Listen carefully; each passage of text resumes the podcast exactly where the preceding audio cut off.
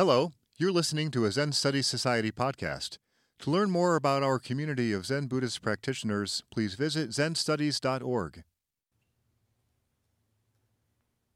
Thus we begin our fall anniversary session.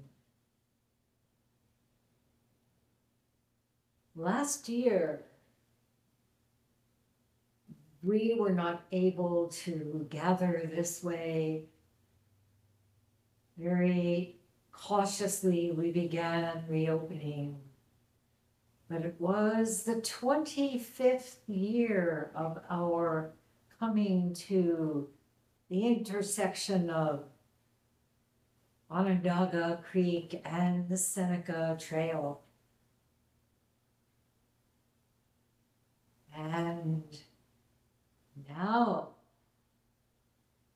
we are celebrating fifty years since a few graduate students gathered in a small room at Syracuse University and decided it was time to stop reading and sit down.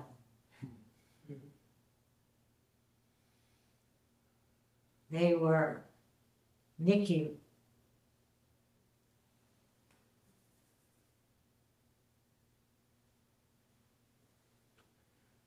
Hogan, Howard Blair, and Darryl Fashion. Three wise men.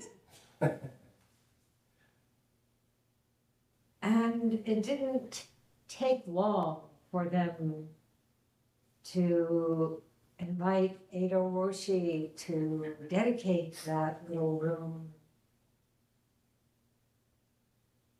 And everything that has happened since is just that fact. Oh.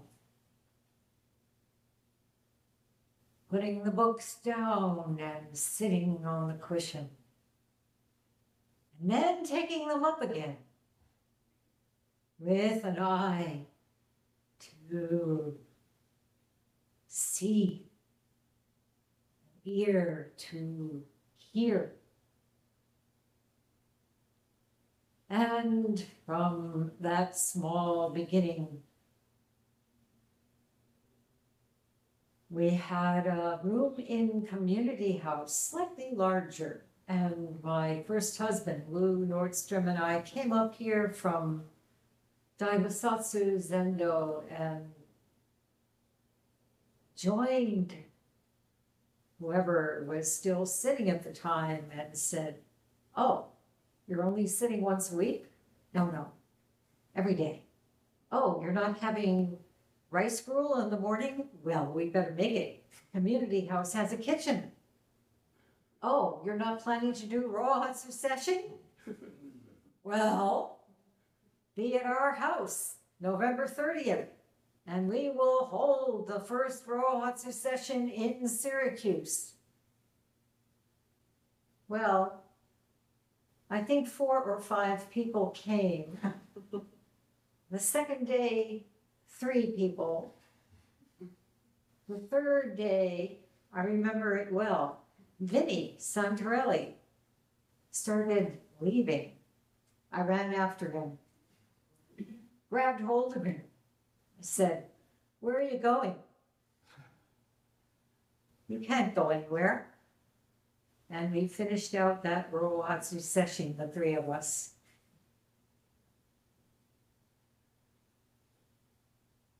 I think you were investigating some other things out on the West Coast at the time. However,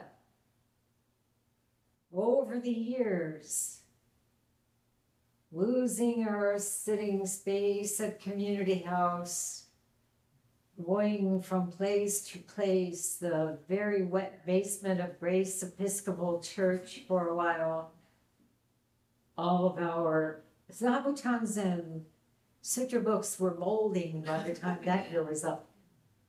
And finally, going to the attic of our house. At this point, Wu had gone to Greyston Monastery down in Riverdale. We had divorced, and Andy was my husband, and he said, "You can't sit at that place. I can smell how moldy it is every time we walk into the house. Let's renovate our attic." Okay. So for twelve years,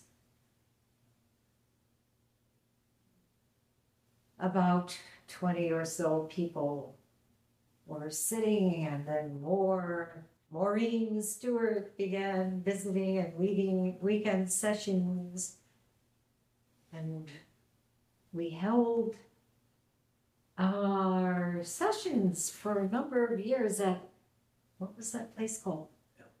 Al Al Al Alverna Place. The Sisters of Sisters of Saint Francis. I mixed it up with Litchfield, where Dai Bosatsu had week-long sessions with the Daughters of Wisdom. So anyway, lots of Catholics supporting us. And Doshin would come with his truck to our house, and we would carry down all the cushions, the Buddha, everything we needed, and go out to what was called the rec room, which really was a total wreck. The Sisters of Saint Francis had a lot of youth groups meeting there. And um, so the first job we had before unloading was... clean it and cover the cross with a sheet. White sheet. I think we cleaned first, then we hid the cross. So it was a wonderful time, but we just felt so strongly how we really wanted to find a place of our own. And after twelve years, we came, saw this place. When I say this place, I mean we came and saw the Foreman house, beautiful. Came back here and saw a decrepit old carriage house that had a dirt floor and everything is kind of falling in and nothing but a uh, lot worse condition than the wreck. No.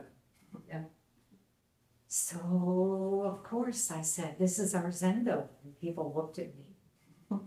Really? Yeah. We did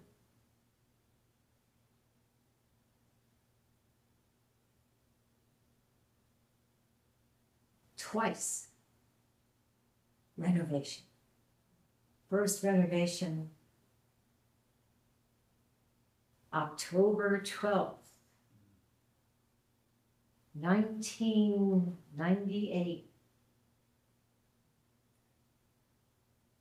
Six days before Eido Roshi was to come and give me transmission. Huge fight. Nicky called me. It was maybe, I don't know, five thirty, six. I still remember his voice. "Roko. Zendo is on fire."